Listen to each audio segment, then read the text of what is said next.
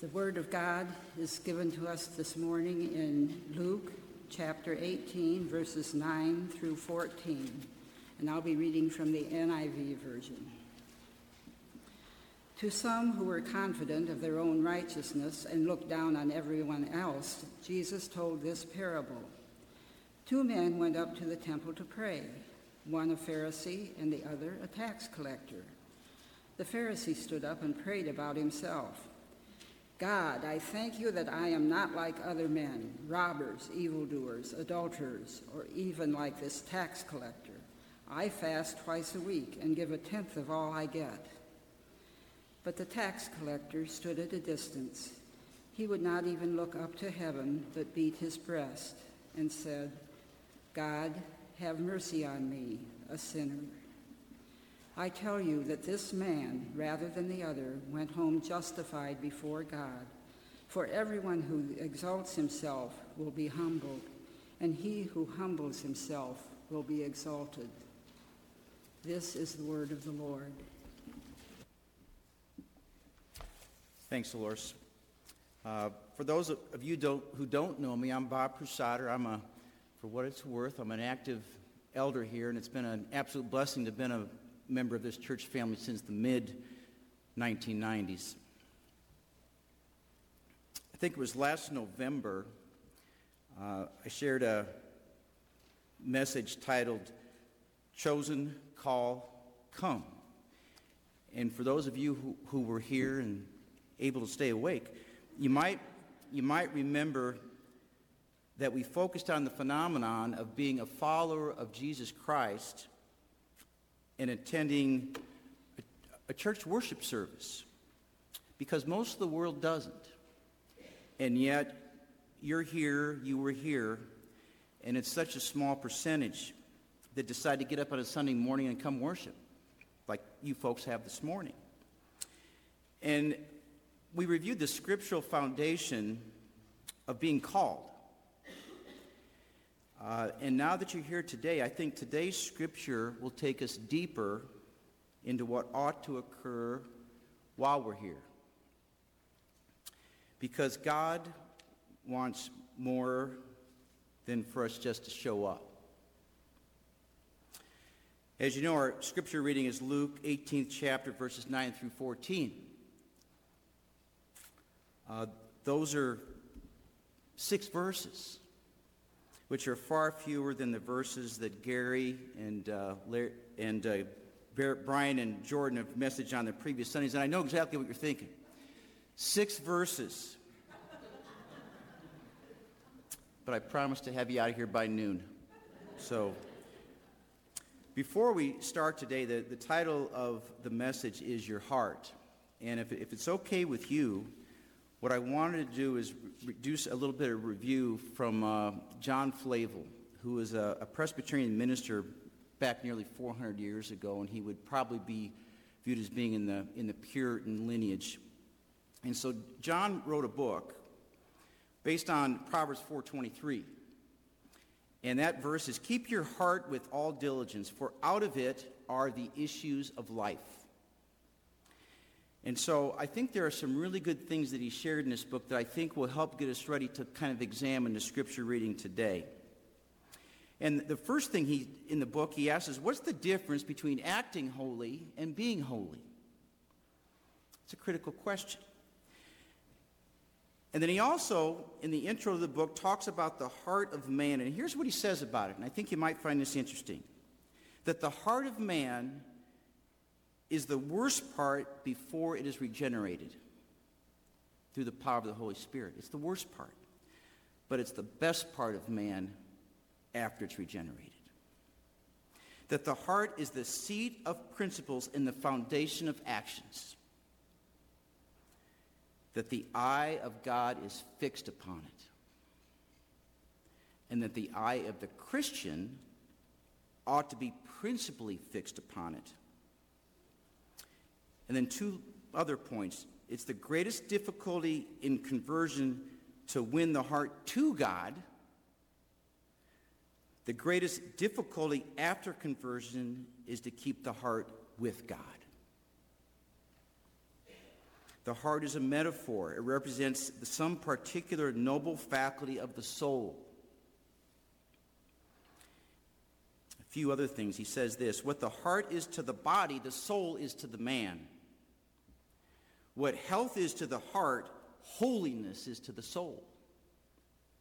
The state of the whole body depends on the soundness and vigor of the heart.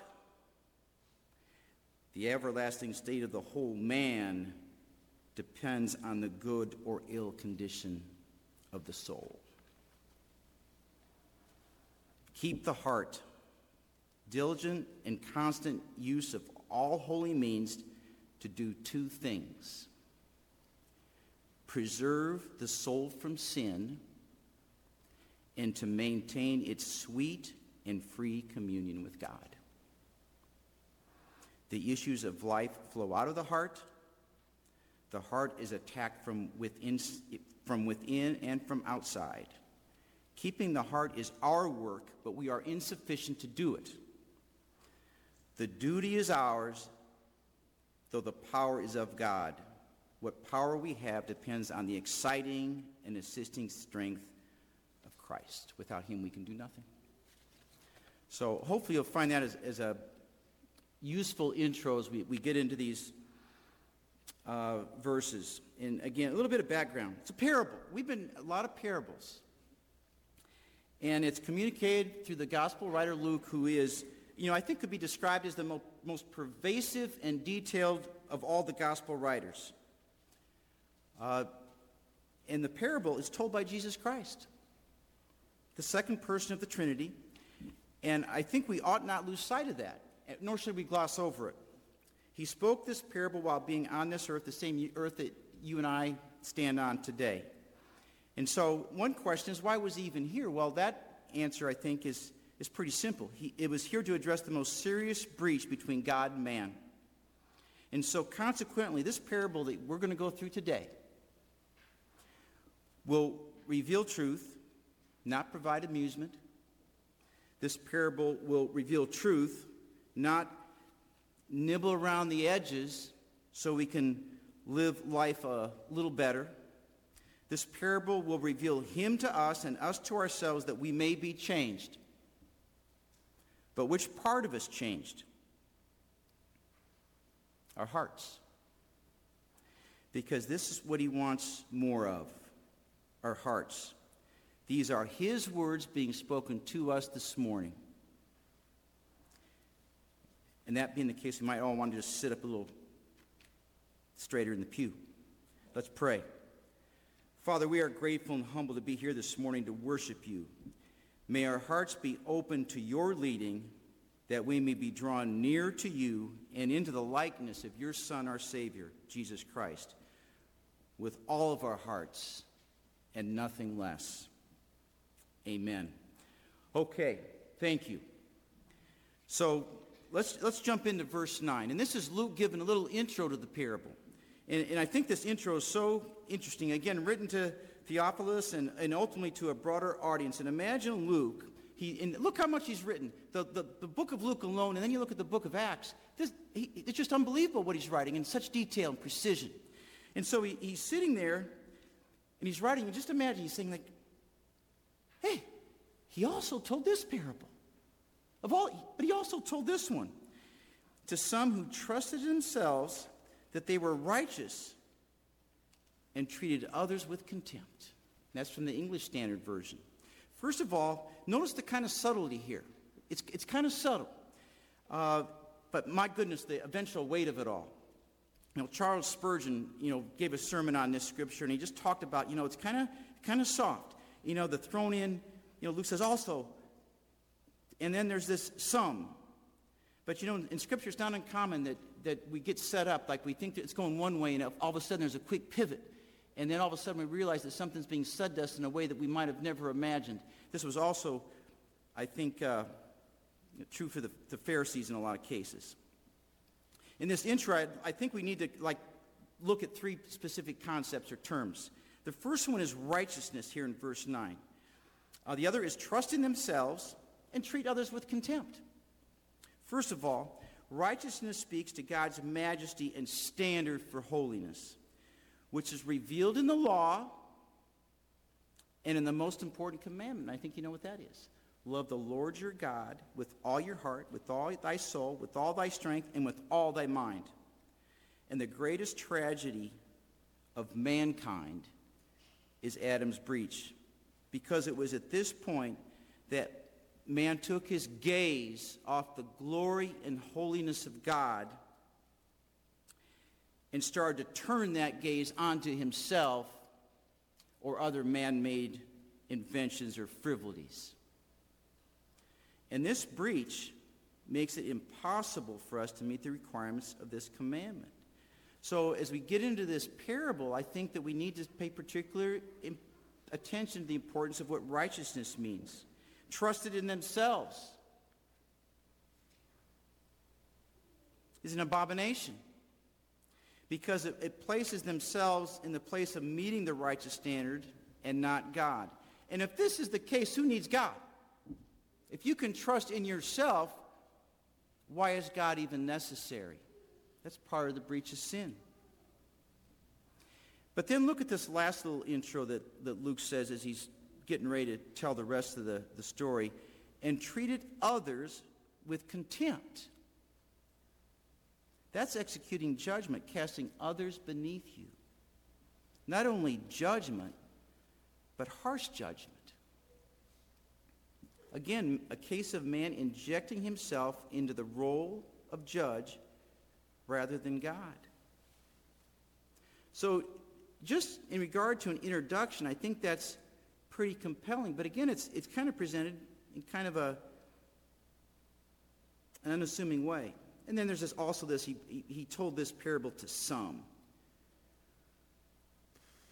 But you know, Scripture always speaks, I think, to those folks in the immediate historical context, but, but also to those in the future. A future audience. You know, and that audience this morning is us. So we should be careful to assume that the some in the Scripture refers to other folks than ourselves. So Luke sets up the parable, I think, reasonably well. Let's go to verse 10 if we could. And this, this verse is pretty simple, don't you think? Two men went up, likely the steps, because the temple was a little elevated. Two men went up the steps to pray. One, a Pharisee, the other, tax collector. So that's it. That's verse 9. But let's take a, let's take a look at this two men entering the temple and, you know, possibly at the same time, and they may have been walking up side by side. One a Pharisee, one a tax collector. Let's, let's look at, take a look and examine the, the Pharisee. And, you know, given his position, can you imagine him? Probably a lot of pomp and circumstance. Here's a guy, and he, you know, I imagine he's got some robes on, and these robes are flowing. He might have some tassels on. Uh, you know, he is credentialed, he has studied the law, he is familiar with the law, and he likely teaches the law. The temple is his home turf.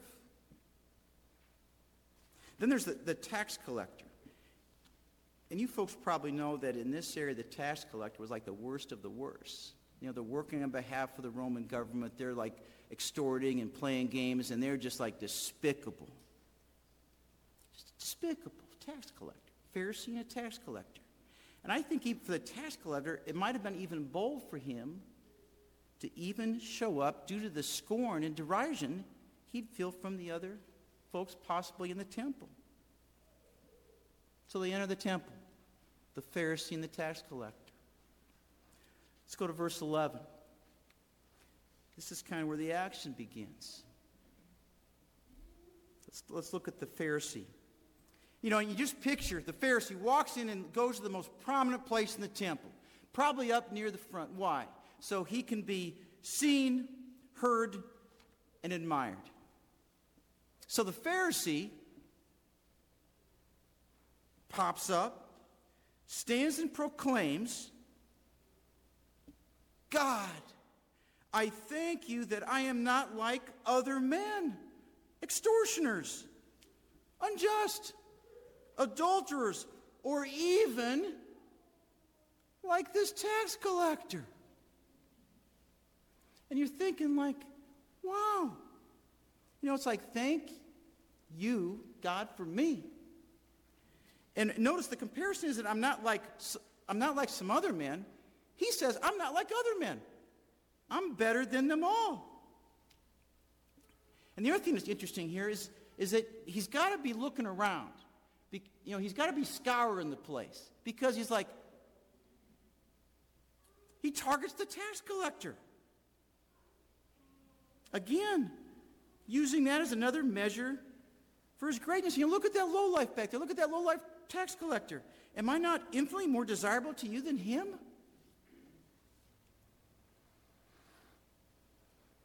And folks, if that's not enough, let's go to, let's go to verse 12.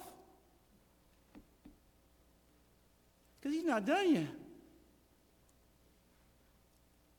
I fast twice a week. I give tithes of all I get. And you know, I don't, I don't mean to inject Dr. Seuss here because I know you, you, folks may be a little disturbed by this. But if you remember, you know, we used to read these Dr. Seuss books, Cat in a Hat, the Cat in a Hat poem. And if you remember the little poem in there, look at me, look at me, look at me now. It's great to be awesome like me, but you have to know how. You get this, that's what's striking about this Pharisee.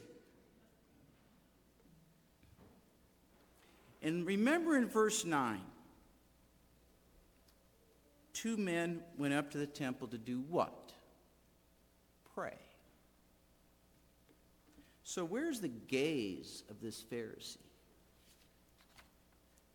There's little doubt, isn't there, that this gaze is fixed on himself, on his wonderful actions. His gaze has even gone out to notice who else is in the temple, for which of some we know he has contempt. And this has all taken place in the temple, mind you.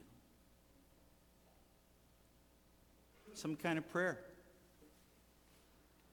And as you can see, the assessment of righteousness, as we talked about earlier, is totally based on comparison to others, external compliance to some elements of the law, but notice his comparison weren't the two most important commandments. He took two, two lower commandments and admired himself. And so as you, you look at him and you assess him and you examine him, how do you think he feels about himself? And where do you think his heart is?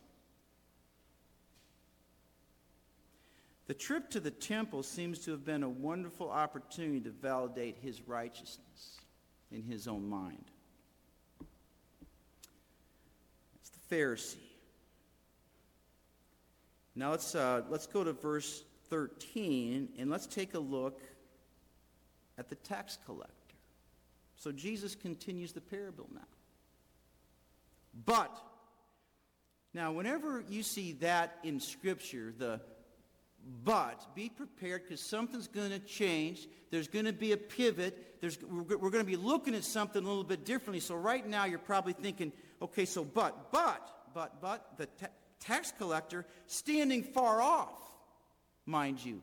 Now, now think about that. If this, if this were the temple, here's what we know. We know that the Pharisee might be, you know, might be sitting up here somewhere. And you know where that tax collector might be right now?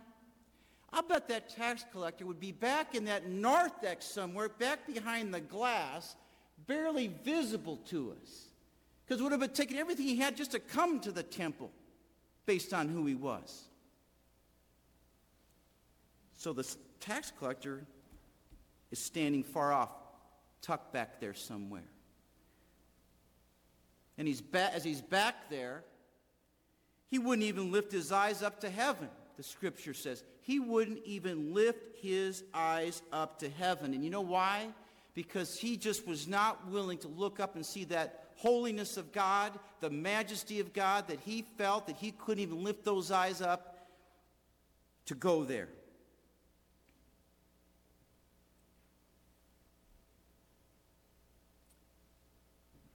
But he beat his breast saying, God, be merciful to me, a sinner! Exclamation point.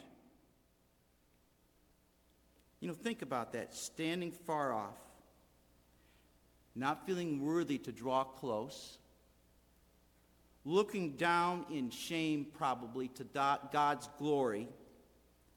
His gaze, although cast down, we know, is likely looking up to God in His holiness. And, and just think about, you know, as he's got his head down and he's recounting likely all the ways that he has fallen short over the past day or week. And he may be thinking about the things he'd done as a tax collector. He might be thinking about the ways he failed as a husband, as a friend. He may be thinking some of the thoughts that he knew were not holy. So he is got his head down. And, and, and so what you imagine is as this stuff is just, and all of a sudden, he can't help it. He beats his chest. He beats his chest. And I don't know, you know, when, you know, we've watched a basketball game. I've watched, is, is somebody makes a bad pass or something, they'll say, they'll say something like, my bad. You ever see that? My bad. Well, this tax collector isn't like tapping his chest. He's beating his chest. God, forgive me. Be merciful to me, a sinner. And can you feel that intensity? Can you feel that emotion that was welling up inside his heart to the point where he couldn't help but to just scream that out and cry that out, begging for mercy? And what he was begging was this God, don't punish me as I deserve. You know, it's as though his heart was pierced. He's recounting his fallenness. And you can just imagine this level of desperation. Now, let me ask you does that look and feel more like prayer to you?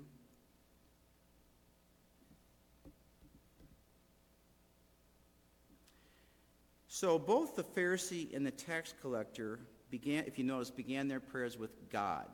They both started that way. But there's only really one whose gaze was genuinely on God. And the tax collector's response, doesn't it remind you a little bit of Isaiah back in the fifth verse of that chapter? Do you remember that? I mean, those of Isaiah says, when he's, when he's able to kind of see the glory of God filling the temple, he says, Woe to me! I am a man of unclean lips, and I dwell in the midst of a people of unclean lips, for my eyes have seen the King, the Lord of hosts.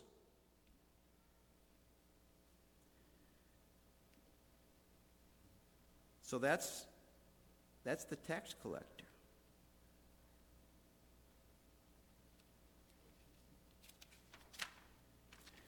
So we're, my goodness, we're already at verse 14. You guys have got to be reasonably pleased. Not so fast. So Jesus continues and finishes the parable. And just here's, here's Jesus. And he just, he, you know, just kind of, he's telling this parable.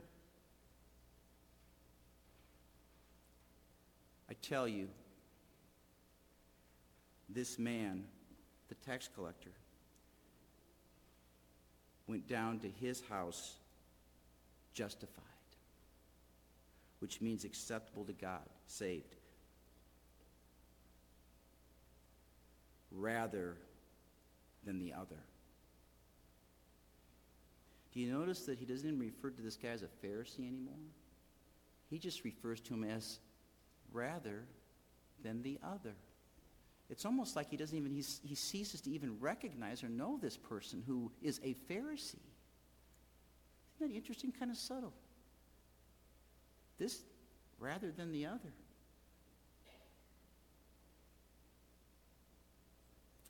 For everyone, and notice that it's plural here, not just some, for everyone, Jesus says, who exalts himself will be humbled.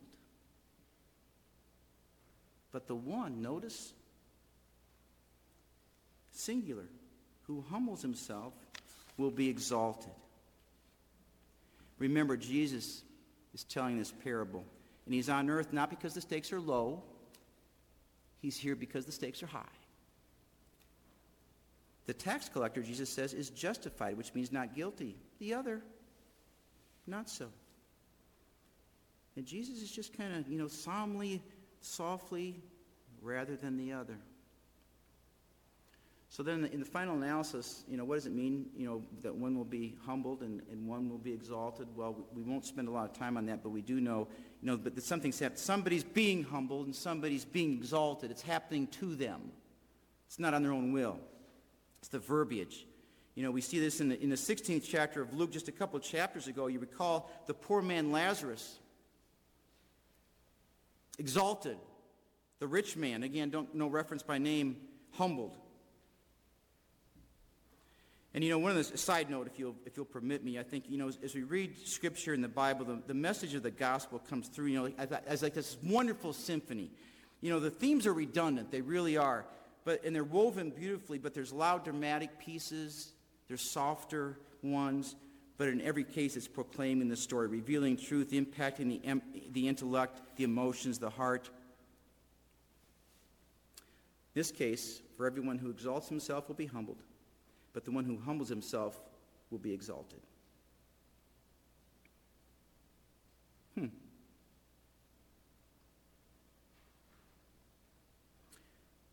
So, as, as we walk away from this parable,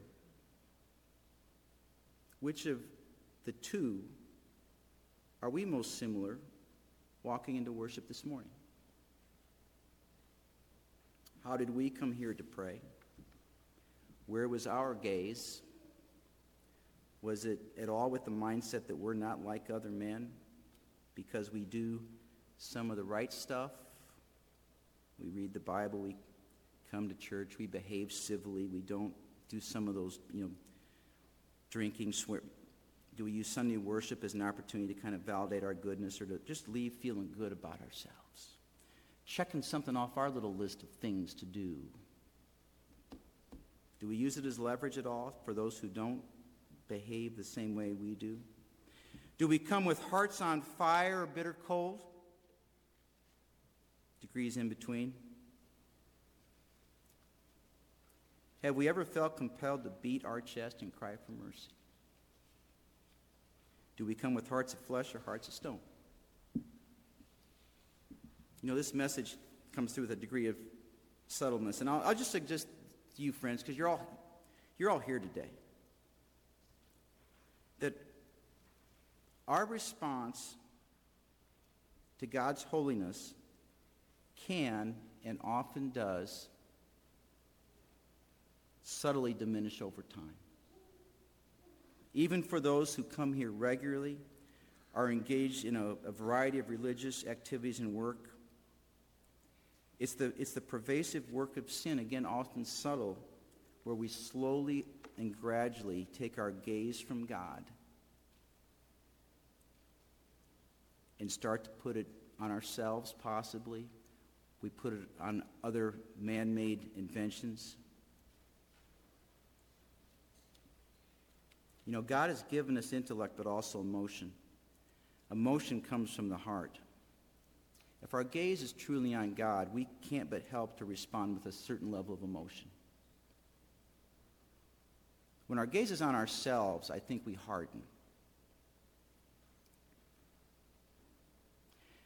In the Psalms alone, friends, David, I mean, isn't it just amazing uh, how he is a, a witness to the gamut of intense emotions as he responds to God's holiness, he responds to his own sin, he, he responds to God's mercy, God's comfort, but most of all, God's love. David is almost always responding with a high degree of emotion and feeling. And beyond that, the Bible from Genesis to Revelation is just accounts of intense emotions of the saints as they experience the intent, the presence, the power, and the majesty of God. It's loaded with that. And friends, isn't it isn't it good news that Jesus came to share this parable? It's told with such tenderness, concern, and love. He wants more of our hearts. The better good news is eventually what happens after he tells the parable. He knew he was here to do more for us than teach a parable. We can't do enough good works to reconcile us to God. He gave himself for us. And believing in him with humble hearts, we can walk out of here this morning knowing more assuredly we are justified, sanctified, and eventually glorified. Just like the tax collector. But he wants more of our hearts. Will he get it?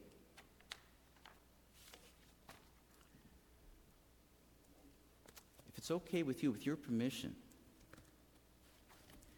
instead of me trying to babble through some prayer like I do most of the time, I'd like to read something from uh, the Valley of Vision. This is, you know, Pastor Eric was kind enough to share this kind of stuff, but these are Puritan devotionals. And I thought if I could just finish with this, and then we'd say the Lord's Prayer, and then, sure enough, I'm going to have you out of here by noon.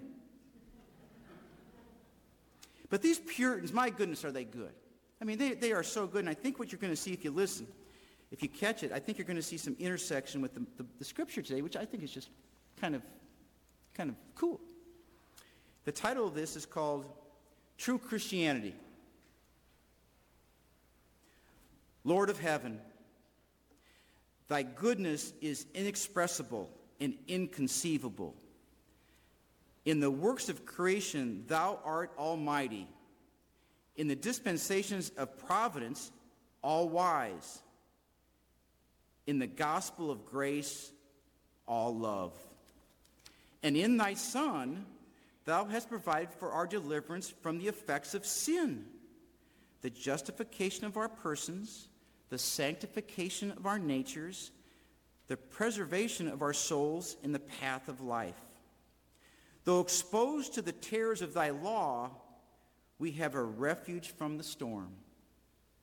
Though compelled to cry, unclean, we have a fountain for sin. Though creature cells of emptiness, we have a fullness accept, accessible to all and incapable of reduction. Grant us always to know that to walk with Jesus makes other interests a shadow and a dream. Keep us from intermittent attention to eternal things. Save us from the delusion of those who fail to go far in religion, who are concerned but not converted who have another heart, but not a new one, who have light zeal, confidence, but not Christ. Let us judge our Christianity not only by our dependence upon Jesus, but by our love to him, our conformity to him, our knowledge of him.